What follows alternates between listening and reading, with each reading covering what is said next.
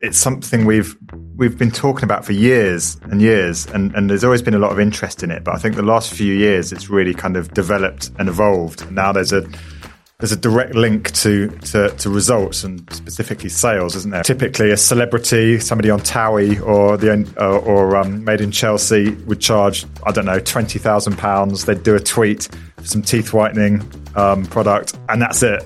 You know, and, and, and, people would expect some kind of return from that. But I think the market's a lot more sophisticated now, isn't it?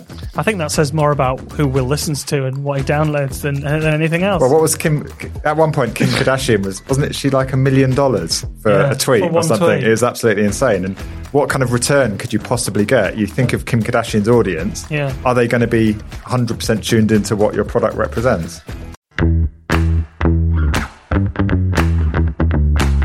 Welcome to Socially Unacceptable From F Ups to Fame, the marketing podcast that celebrates the professional mishaps, mistakes, and misjudgments while delivering valuable marketing and life lessons in the time it takes you to eat your lunch.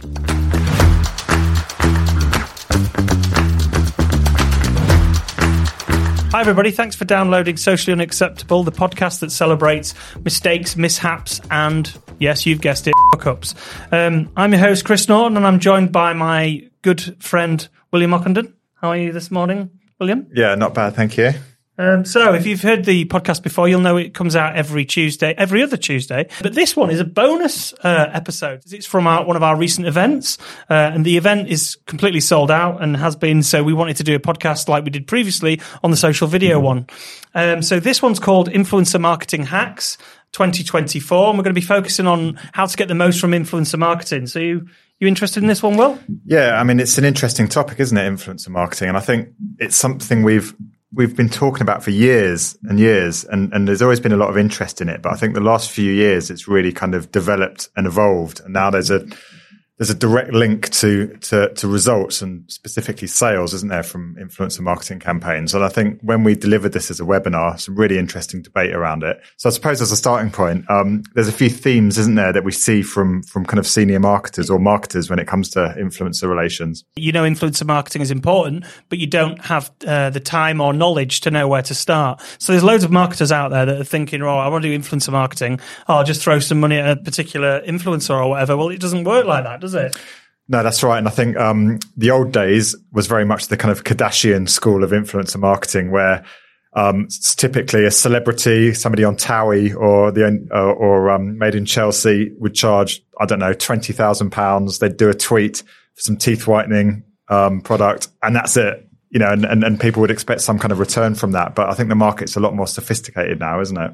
I think that says more about who Will listens to and what he downloads than, than anything else. Well, what was Kim, at one point, Kim Kardashian was, wasn't it, she like a million dollars for yeah, a tweet or something? Tweet. It was absolutely insane. And what kind of return could you possibly get? You think of Kim Kardashian's audience. Yeah. Are they going to be 100% tuned into what your product represents? Well, she was she was obviously worth every penny. Um, the other things that we hear are your current approach to influencers isn't driving the results you need to, very much like what Will's just talked about there. Or you're struggling to understand how influencers fit within your broader marketing strategy. So before we get started, then I've got a couple of plugs for the show. Um, so this is the influencer marketing hacks uh, podcast, as I said, but we've also got several webinars. We've got the full webinar, which is much more in depth. Uh, and you can find that on our website, which is prohibitionpr.co.uk, um, and just click on the events section. We've got about 15 um, on demand events there.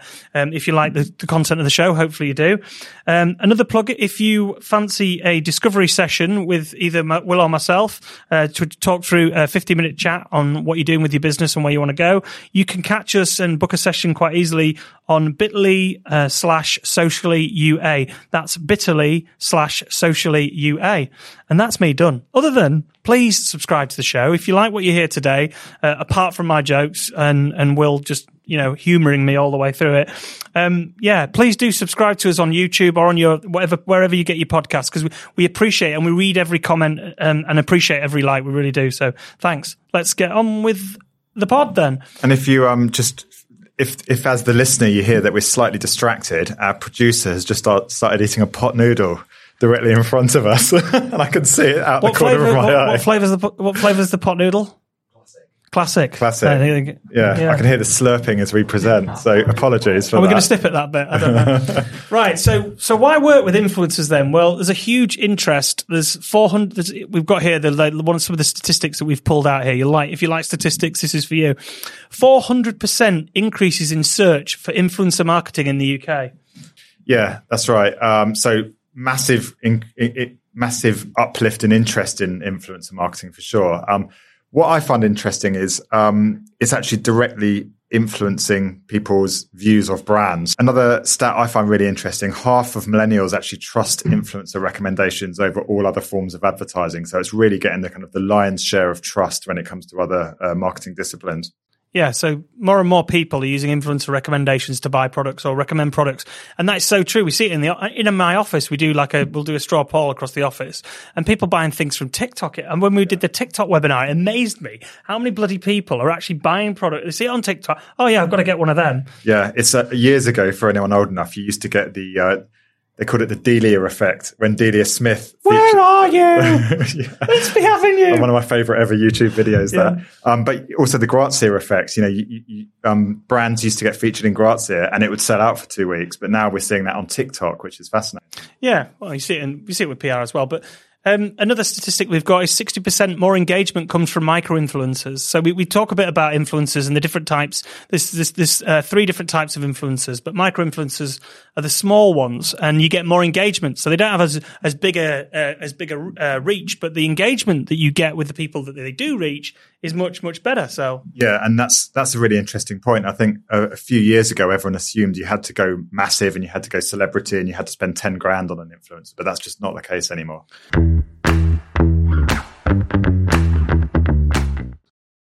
Um, 33% of Generation Z, Z, Z, bought an influencer recommended product in the past three months. So there you go. A third of Gen, Gen Z have bought an influencer recommended product. That goes back to what I was just saying about TikTok and people in the office just saying, oh yeah, I've seen that. A third. That's right. Yeah, the vast majority of us follow influencers on social media. I think that's a that's a bit of a no brainer. But alongside our friends and alongside brands, influencers are now uh, taking up a, a, lot of our feeds. And then finally, um, 37% of brands use influencer marketing to increase sales. And I would say, Chris, probably the big trend in the last couple of years is brands really tapping into influencer marketing to sell. I think a few years ago it was really kind of about web traffic or brand awareness, but people Yeah. are really seeing the opportunity to sell products, aren't they now? Through Yeah, and they're looking for more from instead of like like just the one-off project because they, they don't work as well. You know, if you're wanting to do, you need to be doing influencer relations. You need to pick the authenticity of the influencer, and they need to fit your brand appropriately rather than just the quick quick quick win hit. This is when we say 37 percent. That's just over a third. Want to just increase sales from it. So you're right. It is that that's what it's about. It, it can be about sales, but it's got to be authentic. I think Yeah. for the relationship to work. But that point you mentioned there, this kind of shift to influencer relations away from influencer marketing, that's absolutely the way things are going as well, isn't it? And that's brands working with influencers in a much more kind of meaningful long term uh, way rather than this kind of one hit wonder that you talked about. Yeah. And I think, again, that's the natural development and evolution of influencer marketing. Um, so, well, this is it's got some statistics here. This is from Influencer Marketing Hub um, and e-commerce Fastlane. So, ninety percent of influencer marketers find that creator campaigns produce as good or better returns than all other marketing mediums. I'm a bit dubious about this. Will ninety percent of influencer marketing marketers find that creator campaigns um, get better, good or better returns? Is that self-serving that statistic, or do you believe it? Um, I'm not sure it's as high as 90%, but um, the, the, the, the thing worth mentioning actually, um, influencer marketing doesn't always operate in a silo, does it? You know, all good influencer campaigns would have a paid social bolt on, for example. So, you know, ultimately it's, it's probably several disciplines working together. Also, we've, we've uh, uh, marketers find that influencer generated content receives an average of eight times more engagement than branded content. That is true. I mean, that, that statistic is true. Um, branded content, content on your own social channels, or whether you're a, an individual celebrity or a brand, gets will get engagement. But content that's you know authentic and comes from a, an influencer or somebody that is a brand advocate gets much more better engagement and often we will say to a client to use that content as part of your paid social Yeah, and that's a really smart way of looking at it, isn't it? Actually testing content with influencers and then taking the best performing influencer content and actually using that as the basis of e-commerce ads and actually ad algorithms work in a really similar way to organic algorithms and those ads will do much better. So that's that's uh, we'll come on to that later actually, but that's a really smart way of uh, getting more for less when it comes to influence.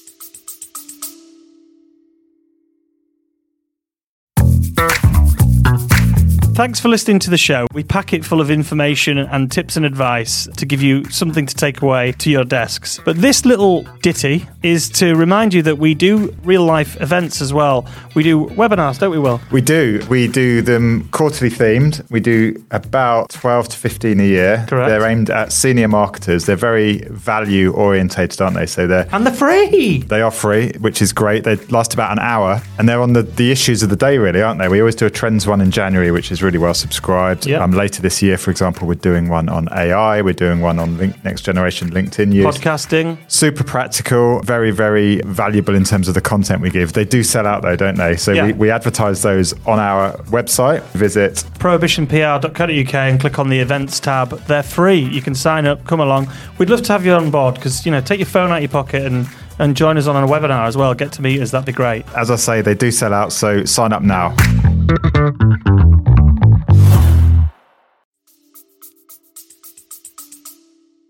Yeah, and so the big the big thing we've seen on influencers is is a lot of clients when they're looking at looking at this. Like we got this on the TikTok session when we were discussing TikTok. Some brands, you know, they're like, "Oh, we're B two B. We don't do TikTok. It's too young." Well, the age, as we made the point in in the, the TikTok session, the age demographic is is shifting because obviously as a platform becomes more and more embedded in society, how people use it, um, it the the age the age moves across. Like Facebook is everybody, but now Generation Z are they even using? Fa- are they only posting on Facebook just uh, as a, as part of their? Well, let's, let's ask that. Let's, let's ask Zach. Our Zach should have his own generation mic. is shaking you his could have head. been our guest. Do you use it? yeah. Yeah, there you go. So, So Zach Gen is how old's Zach? About fifteen years old, sixteen About 12, years I'd old. say. um, doesn't use Facebook, but He's yeah, putting his you're- bullying uh, yeah. report Sorry, in. sorry about that, Zach. Um, we're breaking. Is this called breaking the fourth wall? This what is we're doing now. But um, this what's quite interesting here. We we actually put in chief execs as well to look at how they engage with influencers. And and again, one of the conversations we've been having a lot over the last year or so is B two B brands saying, look.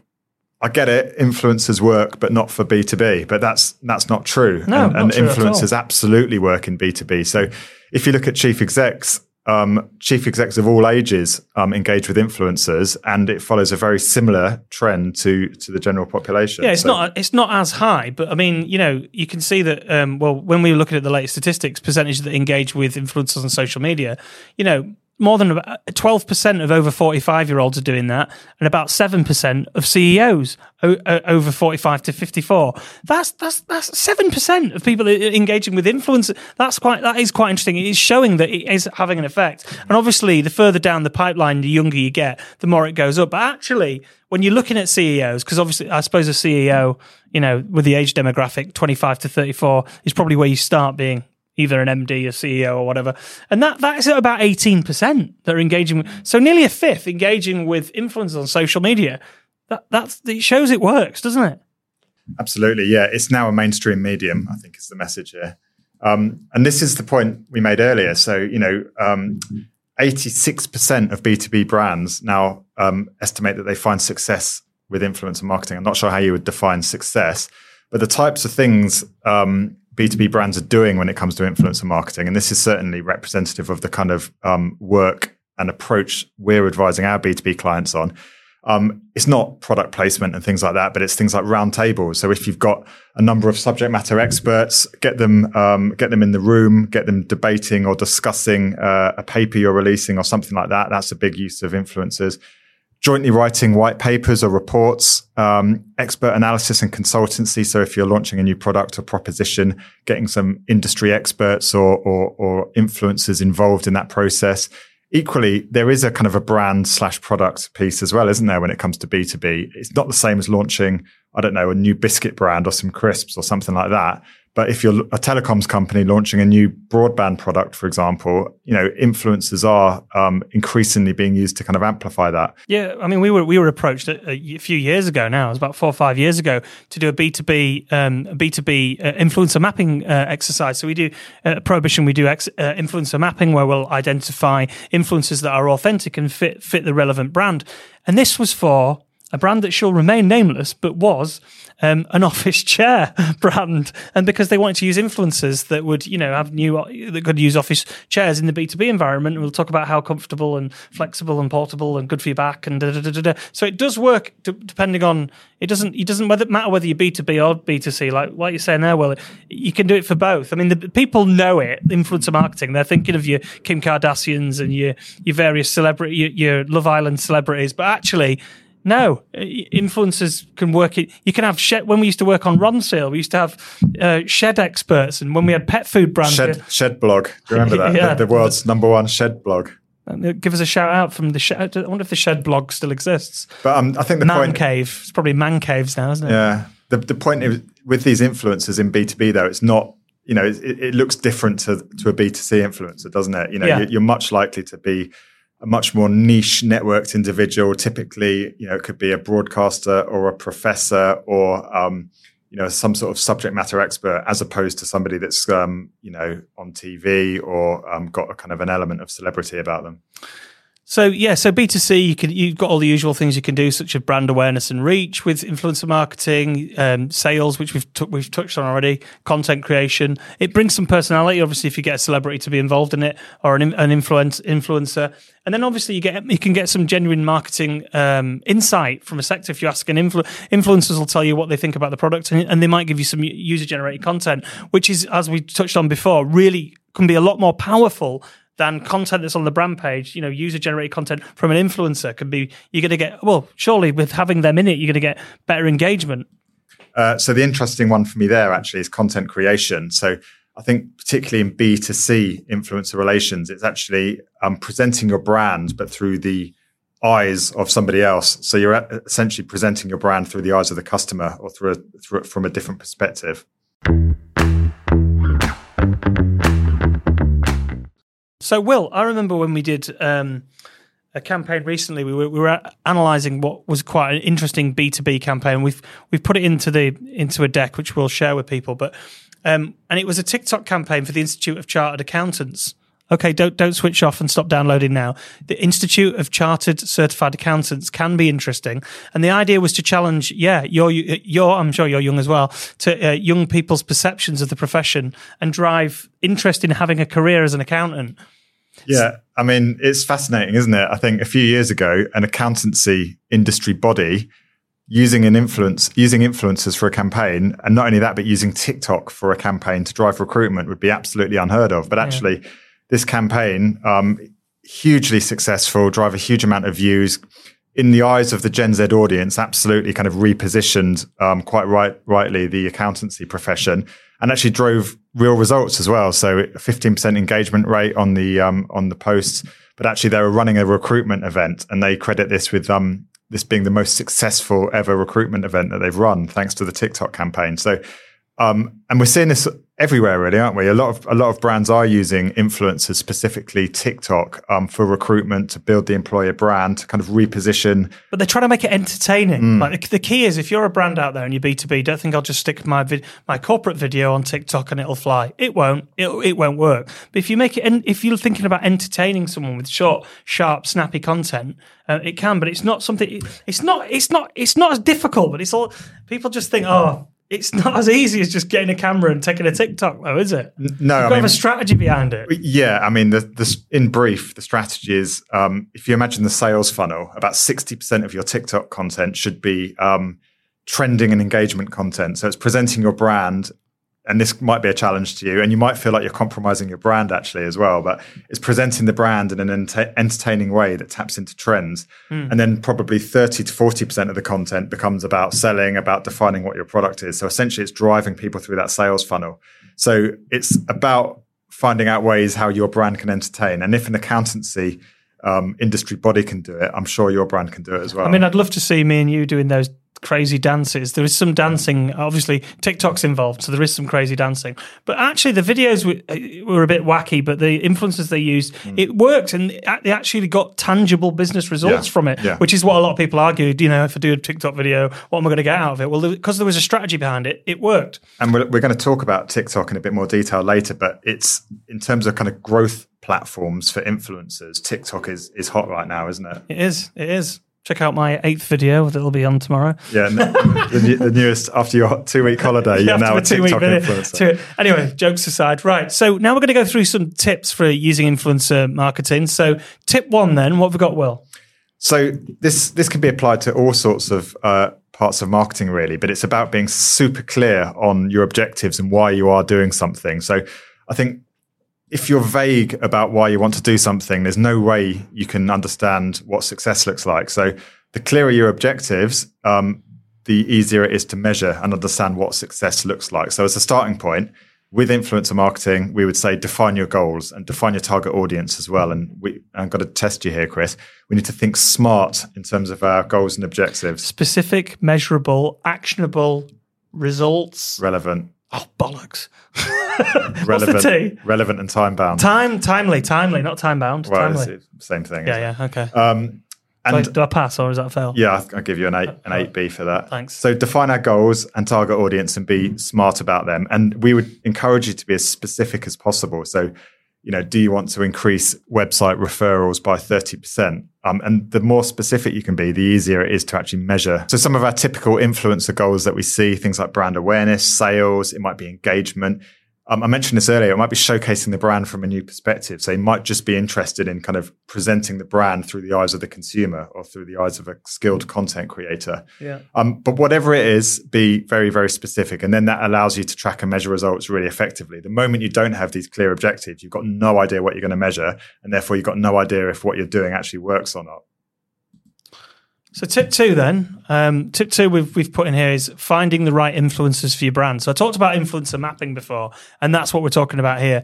Like the key thing is, Will was talking about budgets earlier. You can still do influencer marketing for nothing. Like you, you if you're if you're in house, you've got you know we work with a, a number of charities ourselves. We help charities. We've got a charitable a, preferential rate, and we do do some uh, pro bono work as well. But if you're a, ch- a charity, for instance, and you haven't got a lot of money and you want to do some influencer marketing, hopefully you can find someone that will uh, work alongside you because the fit is authentic and you find someone that the charity would be relevant to um, and often that that that can be the, the ideal but, it's about mapping out the right influencers for you Yeah, and I think that comes down to really putting the work in when it comes down to researching who they are. And I think it's, it's sometimes tempting to kind of, um, you know, there's there's there's quite a lot of influencer lists going around, isn't there? Of you know the generic mum mum influencers, the generic interior influencers.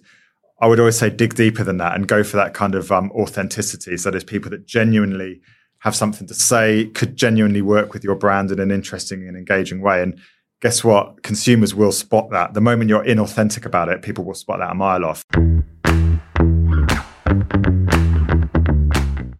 we've got some um, research here that said 75% of creators are only interested in working with brands that align with their core values. So it's not just you that are looking for influencers that align with your values. The influencers themselves are looking for. So if you can open your pitch with that, use a bit of chat, get creative, use ChatGPT to write you a personalized um, approach as to why they should work with you and what they're going to, what you, what you'd like their help to do. But be all, try and get it as authentic as possible. Do your own research, map out who these influencers are that you want to work with. Why should they work with you? And then do a nice little personalized approach. Um, as I say, that'll work a lot better if it's authentic. So then, that I can hear you screaming at the end of the uh, at the end of your headphones, wherever you are in the gym, in the car, or whatever. How the hell do I find the right collaborators? Will how, how do they find them? Yeah, that's a good question, actually. Um, I think it's tempting to kind of go through the path of least resistance sometimes, isn't it? And, and do a quick Google search and find a list of influencers in interiors or mum influencers or whoever it might be. But You're doing a lot of influencers with mum mum work here, aren't you? You're doing a lot of mum. that used to be the original mum bloggers, wasn't it? Yeah, mum bloggers was the first Everyone was, yeah. And then dad bloggers came out after that when everyone realized there's a bit of money in it. Um, but the point is, if you go for the obvious, you're going to be competing against a lot of brands. Um, these people are going to be approached all the time. They're going to probably have fairly high rates because they're used to being approached. You need to dig a little bit deeper. First of all, authenticity and brand affinity. So how um, relevant and fitting are they for you um, as a brand? You know, could you see them working with you? Um, have you looked at some of their other content, and you know, do they do they kind of do they share your values? Have they actually got engagement? You know, it's not uncommon for influencers to either not get much engagement or to actually use bots. And it, I mean, that's luckily dying out now a bit, isn't it? Because um, um, it's quite easy to discover using various third-party tools if people's engagement is real or not. But people need to be getting engagement and their audience needs to be relevant as well. Now, their audience is never going to be 100% relevant to your brand. So we would say probably 60 to 70% audience relevance is about right. And if your chosen influencer broadly ticks these three boxes, then you're onto a bit of a winner. Um, and ultimately, you need a list of about 10 to 15 influencers. Um, so, yeah, quite time consuming, but time well spent. Yeah, good one. So, tip three go for the win win. What does that mean then, Chris? Well, You've got to look at ways to add value to influencers and the people that they reach well. Everybody should get something out of an influencer program the audience, the influencer, and the brand, said Brian Solis, not me, from the Altimeter Group. So, what that means is, is not just a case of turning up to an influencer with a suitcase full of cash, is it? It's about working with them and it might not even involve cash. It might get them you know it might involve them gift, gifting them a product. Tickets. Then, yeah it, it's working with them in a creative way so that they can work with you you can work with them and they ultimately create some sort of interesting engaging content um, Not too prescriptive either. Yeah. So give them flexibility to do what they do. Don't prescribe exactly what they've got to do. Uh, you know, work with them to so they get to use their creative. They're the creators at the end of the day. They're the ones that do the amazing content. That's that, that's a good point, isn't it? And I think the, the bolder brands will literally give an influencer carte blanche to do what they want. And and if you choose the influencer correctly, yeah. you've done your due diligence and yeah. they're a skilled content creator, then yeah. why would you try and influence? I mean, it's it's okay to say if you refer to our brand, refer to it in this way, but be you know it needs to be a very loose set of guidelines, doesn't it? And, and trust them to create. Ultimately, they know what works for their audience better than what you do, don't they? Yeah, they do. Bit of an example of this kind of win-win. We work with a energy drink brand, and um, I mean, we have all sorts of different tiers of influencers. We have kind of what we call ambassadors who are kind of co- you know commercial arrangements and they will work with us on an annual basis and then we'll do kind of always on gifting and things like that but the point is um, we lean on these influencers to create interesting unique content and we give them the opportunities to do that so for example we might um, work with some of our brand ambassadors and invite them to fitness events um, where they can trial products but they can also um, take part in competitive um, fitness events, and it's it's an opportunity. You know, we're bringing them a content creation opportunity that they wouldn't necessarily have access to.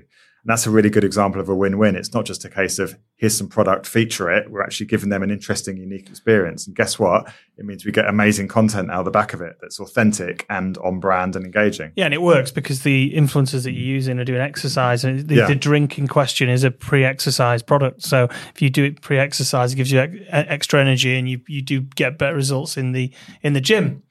Okay, then. So tip oh. four. Ooh, get ready for your excitement hat. Here Our we go. Favorite topic. Compl- Ring the bell. Compliance. Um, no, I can I can feel the downloads just dropping off a cliff here now. Yeah, important though. So recently, the ASA um, has has kind of tightened it. Well, I say recently, it's the last couple of years, but they're really they're really clamping down on this now. So they've they've reviewed the way influencer content is categorized, and they now consider um, any influencer talking about a brand um, that's uh, either a paid relationship or a gifted relationship, they will deem that an ad.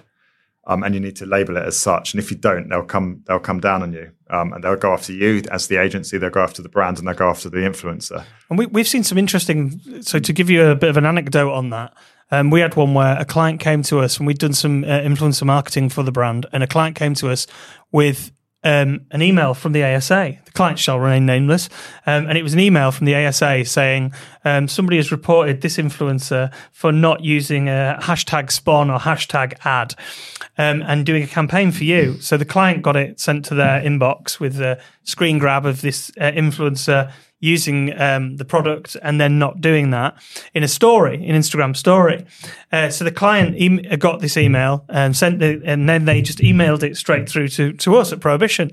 So obviously I'm I'm the lead on the account. I see I'm like, oh my god, can I check the processes that we've gone through here, and can we just check that we followed due diligence here? Yes, we'd done a contract, listed out exactly, you know, that they had to say ad and spon. And actually, they did use ad and spon. Um, it hashtag had and spon in the story. And what happened was this influencer, who was massive, by the way, millions, um, had a small group of trolls who didn't like said influencer. And so they would go out to try and get this influencer in trouble. And what she'd done was photoshopped the uh, the two hashtags out and then sent it to the ASA as a complaint, which to me was just there's people out there on the internet that do these things just to get people because they're successful at being an influencer. It was it was quite sickening, but I tell you what, having a clear process in your in your influencer marketing matters because that just got immediately got rid of the ASA and we were compliant and we we, we had because what we'd done was when the every time a, one of our campaigns is running when the stories were going up we were screen grabbing them so we had the the proper screen grab not the edited one that was sent we sent it through and hey presto thank Christ that didn't appear on this podcast about fuck ups but that said uh, the ASA found that nearly a quarter of influencer stories um, were technically adverts, but only 35% were correctly labeled. So, despite all of this, there's still an awful lot of influencers out there um, not correctly labeling their. Um, yeah. So we had a client, um, Stockeld Park, who we helped get some influencers along um, to the, the park to review a play a play area. It was a, a, huge play area that they'd launched, amazing venue that Prohibition had launched for them, and um, we we got some influencers along, but actually we did it organically. Um, so also, so we did some work, and we got influencers, but some influencers were attending because it's an amazing place to go. And we're writing about when they went anyway, just with their family, nothing, you know, not, not as, as, and not as part of that. But so where does that sit, yeah, William, in what you're saying? Because it wasn't part of our campaign. Well, according, they, yeah, yeah, so, I mean? yeah, it's a tricky one. I mean, according to the ASA, um, if you, any time an influencer has received a product, which they didn't on that occasion, right? I think they've gone off their own. You could, you could probably argue that, but even if you give somebody a one pound can of energy drink, um, that's deemed an advert and they need yeah. to label it as such. So, what I'm saying is that influence. There's a few influencers that went off their own back, bought their kids tickets, took them, and they went and just did influ- Instagram reels and stuff. Now if that's paid, organic content yeah, for them. Yeah. It was nothing to do with the fact that they, it wasn't a part of the campaign. So it's just interesting when you're mm. saying, I think that maybe the content you know, because people are just just they need content, don't they? Creators at yeah. the end of the day. If they've bought their own tickets, then it's it's legit. Game, yeah, yeah. I mean, go on. I, w- I would say go on the ASA website. There's a there's a there's a quite a comprehensive guide, isn't there, to how you should work with yeah. influencers and how you should label it. We've but, had to read it. I mean, make sure we're the, the, yeah, the the um the summary is ha- use hashtag ad, hashtag sponsored, hashtag gifted, whatever it is. Ideally, several of them on any post, and the onus is on you really as a brand, isn't it? It should be you know you should put this requirement in the contract. We're going to come on to contracts in, in a minute, but um, you know, when you do your influencer contract or influencer agreement, you have to put it in the contract. So you then shift the onus to the influencer, but it's, you know, it's your responsibility as well, isn't it? Yeah.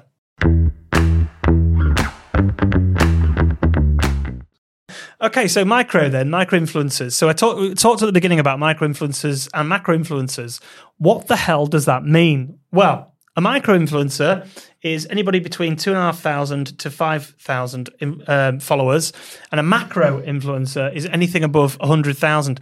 And I would argue that this is slightly different now because there must be a third level now because well, that's quite a jump from five thousand to yeah. You can you can have mid mid tier as well. I mean, the point is. Um, you know, macro influencers are your your big ticket influencers. Often they're celebrities in their own right. They might be broad- Anthony Joshua, yeah, they could have been on TV or reality TV or, or, or whatever. Um, micro influencers tend to be the much more niche networked individuals. And this particularly is relevant for B2B, isn't it? You know, when yeah. you're, you're working with people that might not have a massive reach, but actually the people they do reach, they, are highly respected by and they've got high engagement. Are you a macro or a micro then, Will? I'm probably just below micro influencer, actually, if I'm honest, okay. with my uh, 787 Twitter followers and my three posts in the last year. um, so we got some data here from Trend.io data. So this is 2023's data. It's based on data from our network. We see engagement rates from micro influencers in the 7% to 20% range. So that's micro influencers, 7% to 20%. Macro influencers are lucky to get any engagement around 5%. So there's quite a difference there. You get 20% on a micro. So you actually your, your bang can be a lot better for your buck on the if you if you've got a really a lot of micro influencers rather than one or two big where you want to spend all your money. Yeah, that's exactly right. I mean, the other point is, um, you know, your macro influencers, you're going to get a huge amount of wastage, aren't you, with your audience? Yeah. You, know, you might you might be looking at five percent relevance in the audience.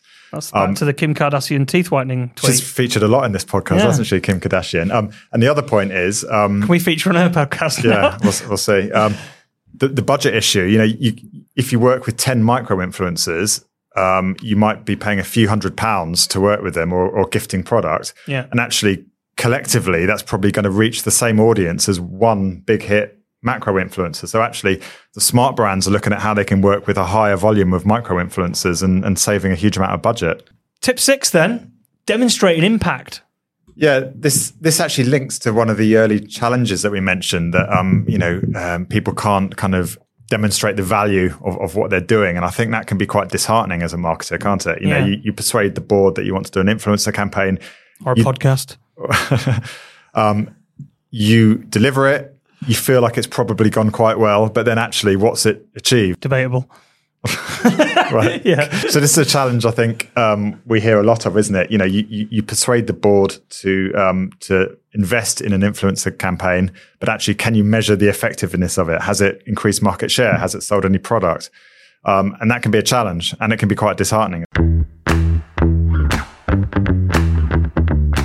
So how do you see real results? We've got um, we've got four things here. So you need to monitor and measure your influencer performance. So request access from the influencer to see what you can get. That's that's an interesting point, isn't it? And I think you know the, the relationship between agency or brand and influencer is now a lot more open, and we, we can ask to see their analytics. And Yeah. typically, even at the auditing stage, you can ask to see their analytics. You can get a steer on what brands they work with, what results they've got from other branded partnerships, what kind of engagement they get. And if an influencer isn't willing to share that, then I wouldn't work with them. No, definitely not.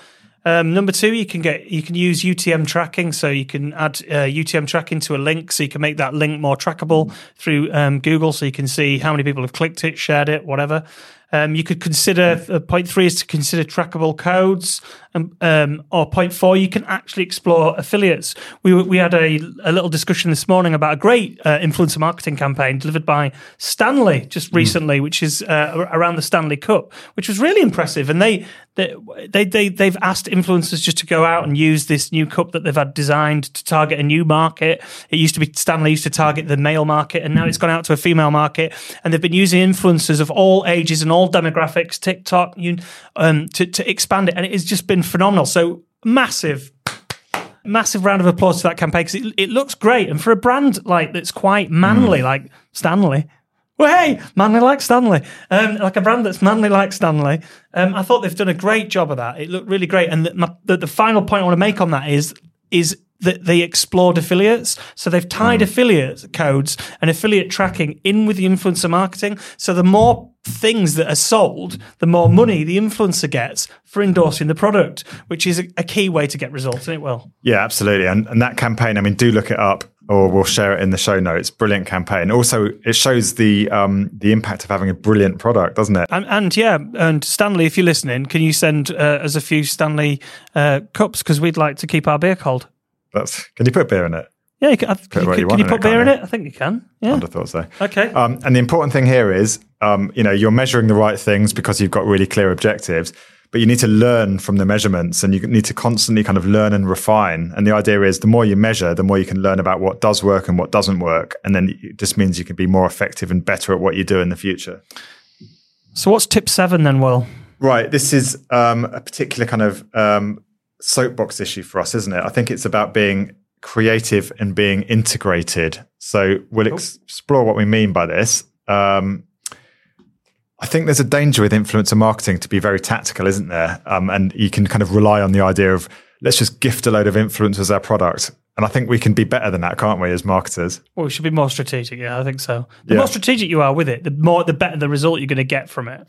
Yeah, absolutely. And I think on that point, you know, why not think of a bigger creative campaign and involve influencers in that? Yeah. You know, rather than influencer relations working in a silo, you know, absolutely incorporate influencer relations into your big creative hero brand campaigns that you might deliver once or twice a year. Um, a few other points on this. Um, certainly, um, you know, leverage different platforms in different ways. And again, this is an, an issue we talk about all the time. You know, audiences will be different on different social media platforms. There shouldn't be one size fits all, you know, and, and, what we mean by that is the way we work with influencers on TikTok should be slightly different from the way we might work with influencers on YouTube or the way we work with influencers on Instagram. And each of them will um, naturally um, want to present the product or your brand in different ways. Different things will work on those platforms, and we should encourage that. You know, one size fits all means you end up with something very beige. Beige. Beige. Beige. So, Will, what about TikTok then? Well, TikTok's an interesting one. I mean, it's it's obviously a massively growing channel in terms of um, that kind of entertainment content piece. We've already talked about how TikTok is directly linked to e-commerce, but the other big kind of growth area on TikTok is influencers and the way influencers are using it. And I think again, probably 12 months ago, people weren't quite sure um, how to use this channel, but now it absolutely should be a key kind of platform, shouldn't it, when it comes to your influencer marketing strategy? Oh yeah, I mean it's the it's the still the channel that's growing mentally, and the algorithm just sends you down so many rabbit holes, as I, mm. as I said earlier. Um, so let's look at some statistics then. It's got a huge reach, as I just said. 40% of TikTok creators have more than 500,000 followers. Yeah. I mean, it's the numbers are insane on, on TikTok, aren't they? And I think it's one of those channels where you can still get that magic organic engagement. Yeah, from a video, yeah. you, don't need followers. It's yeah. about the algorithm, really. You get a yeah. great idea a great. That's what I love about it. It's still about. It's like what social when social media was cool. When social media was about organic, great ideas rather than fucking paying for it. It's like it's still back to if you've got a great idea for a stupid video that's quite funny, it'll go it'll go viral. Yeah, you can get a million video views without even trying. Yeah, um, if you shoot the right piece of content. Are they going to throttle that back though? Surely, you know, surely three, four years' time, we're well, not going to be getting the same organic reach, are we? Well, no. When you're using paid ads on TikTok, it's the same sort of thing. You can do all the other things like you could do with paid so, paid social on Meta and the other platforms. Um, so obviously, you can enhance a video on uh, to get more. You know, maybe the snippets for this show. I might um, stick. You know some money behind that and get more engagement on the on the video for that. So the, there is that. But what I like about TikTok is it's still got that organic mm. element to it, and it's the, also the other reason why I still like Instagram. Like Instagram's still organic. There is still organic reach. That's why Instagram's done well. That's why Facebook and other platforms, not to go on my bloody soapbox, though. I think if you haven't got organic engagement, you've lost what your platform's about. I suppose the point is about the quality of content. I mean, the, the reason Facebook, one of the reasons of money, started throttling that back was because um, a lot of people were sharing sales irrelevant or sales content on there. So it's trying to filter out um, the uh, the less commercial content. And I wonder if TikTok will get to that point where people do realize like we're still in the gold rush, aren't we, for TikTok? Yeah. Um, and we won't be forever. So. Uh, so what's next then? Uh, how to take your influencer relations to the next level. Will tell us all about this.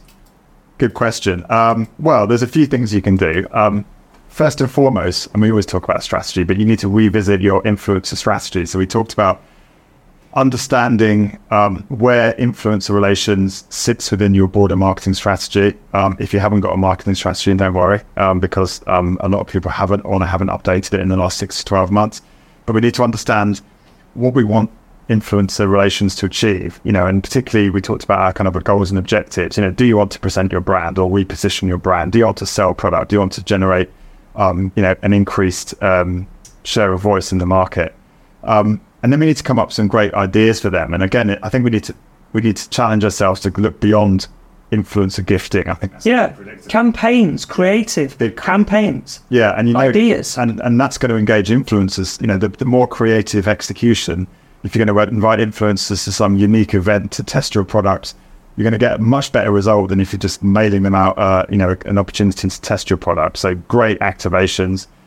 And then investing the time in influencer mapping, I think is tempting to screw up on this stage. But ultimately, you need to be finding those right influencers that are absolutely perfect for your brand. And then finally, as with everything, measure. Measure, measure, measure, do more of what works, less of what doesn't work, and then scale your efforts. So don't try and boil the ocean. You know, start small and, and then build on it. Just don't start like that. Yes.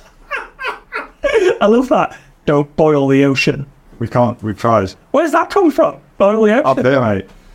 Just, just. That's why I work with him, guys. He's inspirational. Uh, um, remember, what works today doesn't work for tomorrow.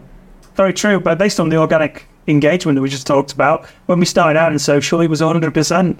And as we just took, just covered with Meta, it's now 0.01%. So what worked then does not work now. Yeah, come come uh, winter, you know, there'll be three or four algorithm updates per platform. There'll probably be a new social network emerging. You know, you, you need to be very, very on it, don't you? And you need to be very responsive and reactive in terms of what's happening. I mean, how do you stay on? How how would how, how can you possibly stay on top of every development? You know, no one's got time to read Social Media Examiner every day. No, have they? Well, we yeah, you have to keep on top of what's coming out. I mean, we could do a whole podcast on the Twitter rebrand, but I think that's for another day because and it's quite interesting what, what your perspective is on that. But we'll cover that. Yeah, you're right. There's there's a lot going on, and there's always a lot going on because it's a changing marketplace. We, you know, there's threads. There's there's lots of different platforms, and I'm sure there's already influencers on threads. But I've noticed that God, some of the criticism of threads now, it's it's it's fun. That's finding its way as well. But that's a whole. The world's biggest dead social network. Isn't it? If you well, you know, We'll see. we'll see. So, yeah. The other thing worth mentioning actually is, um, particularly on TikTok, um, it's about understanding what works at that moment in time on the platform, and that's typically driven by trending content, isn't it? Yeah. And um, the nature of trending content is um, it's not trending for long, so you need to absolutely be on top of uh, what's happening and jump on those trends as quick as possible. So there's our hacks for 2023-24 uh, on influencer marketing. Um, we've also got um, what we call a discovery session. What's that, Will? You can book a discovery session with me or you. Yeah, with the I uh, would love to meet you. the host of the podcast. Yeah, also would love to meet everybody out there. yeah, But absolutely. maybe not everybody at the same time. No. Yeah. Okay. Whole two of you. we're hoping listening to this or having watched their webinar, you're going to be sufficiently intrigued into uh, what influencer marketing can actually do for your brand. So, what we've got is what we call a discovery session, which is basically a 15 minute um, diagnostic where we hear about your challenges. And on that call, we can actually share with you some strategies, some approaches, and tricks, and some ideas, quite honestly, into how you can use influencer marketing. And as part of that as well, we've also got some exclusive templates as well. So we talked about influencer contracts. We've got one of those, and we've also got a briefing sheet as well to help you actually work with influencers um, in a way that's compliant. So that's 15 minutes, and there's a link we're going to share in the show notes where you can book that in if you're interested. Yeah, it's bit.ly slash socially UA. That's bitterly bit.ly slash socially UA to book a discovery session with me or Will.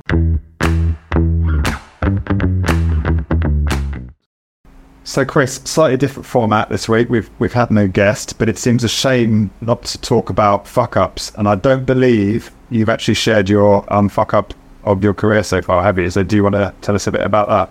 Yeah, I mean, it was when I first met you actually, and uh, I invited to to work together. I think that's the biggest fuck up of my personal career. No, honestly, uh, it's a pleasure to work with you, as you know, my friend. Um, no, uh, my biggest fuck up has got to be. Um, yeah, I've worked in PR since I was well. I went to I went to university, did public relations. Um, then I got a, I got a job in London. I went to work for an international PR agency in London. Uh, did four or five years down there. Worked in healthcare PR. Came up to the north and got um, an account manager job in Leeds, which is where Prohibition's based, north of the UK. Bit cocky, account manager. Been travelling for a couple of months. Was ready to take on my new job with my new Thailand tan, and um, yeah, and I got the new job, and it was a network agency. The shall name nameless, but if you went on my LinkedIn profile, you'd be able to narrow it down. Uh, and um, yeah, they, they were a networked agency. So I was in the Leeds office, and there was like seven or eight of us in the Leeds office. And um, there was a networked. It was a network agency, so we had a Leeds, London, Edinburgh, um, Manchester, Glasgow, all over the UK, basically. And we had an account, and it was for a alcohol brand, and they were launching a new bar in the northeast. And um, I was really excited about this. It was a great consumer brand, brilliant. I'll, I can do some. I can get stuck in here. Um, and I had to write a story um, based on uh, a brief that I'd taken from the London office. And they said, "Can you um, write this release about this new bar that's opening? It's a new bar for our chain, the chain, uh, chained bar. And um, can you do it?" I said, "Okay." So I wrote the story, put all my effort into it, sent it down to the office for approval. Um, and about a couple of hours later, I get an email back from the account director in London. This is great. Good to go. Brilliant. So, uh, enthusiastic 25 year old Chris thinks, right, I'm going to smash this. This is the first project that I could I could do and show these guys what, how good I am at media relations. So I, I start sending it out and get the couple of execs I'm working with, and we're on the phones all day. The next couple of days, send it out everywhere. It's gone everywhere, like literally everywhere. Um, anyway, yeah, this was on like Wednesday, and on Friday lunchtime, I got an email, ping, into the into my Outlook, and it said, uh, "Hi guys, just to let you know, um, don't send that across to the client for approval." Um, um, there's a bit of a technical issue. So I was like, client approval. Is the email good to go? Doesn't mean to go out then. And it turned out that I hadn't been briefed properly uh, in my, but it, it was my fuck up. So I did the only what I can do as being an honest, brave individual I stuck my head in the sand, hoped it all blew over. And so I went to my in laws for the weekend with my wife, my now wife, at the time my girlfriend, was sat in their house and on the 10 o'clock news came this story about this bar opening and there was a big hoo ha because uh, the locals were not happy about the rebranded name of the bar. It was a. fear, the fear of seeing that appearing. uh, I literally thought in my first weekend I'd done such a good job I was going to get fired. So um, to everybody out there, I apologise for sending that release out too early. I was just keen to get going, but luckily I survived, and I'm here to do this podcast with you today. Um, so, and that's basically it for influencer marketing. Uh, obviously, this is just a snapshot of what we cover in the webinar, as Will's uh, alluded to. Um, but yeah, thanks for listening and downloading the podcast. We appreciate every single comment we get. Um, I know you've got other things to do and listen and get on with your lives, but if you can leave us a review or just a thumbs up would be great. Um, and if, if you've got a fuck up to tell us, um, please send it over because we'd love to hear it and share it on the show. Uh, and until then, keep fucking up. See you later. Thank you for listening to Socially Unacceptable. Please remember to subscribe to the podcast and leave us a five star review. Don't forget to follow us on social media on Twitter and Instagram at Prohibition PR. We would love to hear some of your career fuck ups so we can share them on the show. For more information on the show, search Prohibition PR in your search engine and click on podcasts. Until next time, please keep pushing the boundaries and embracing the socially unacceptable.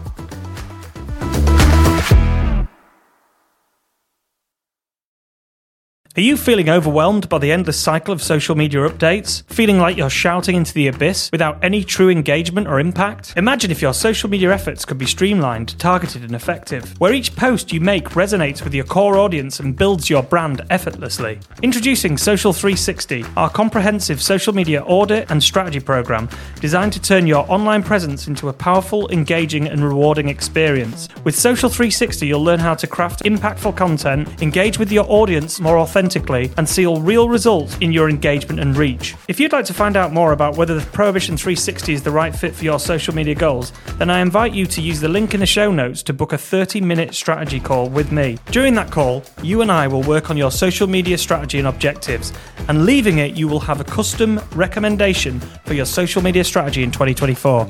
So just click the link in the podcast, and I'll see you there.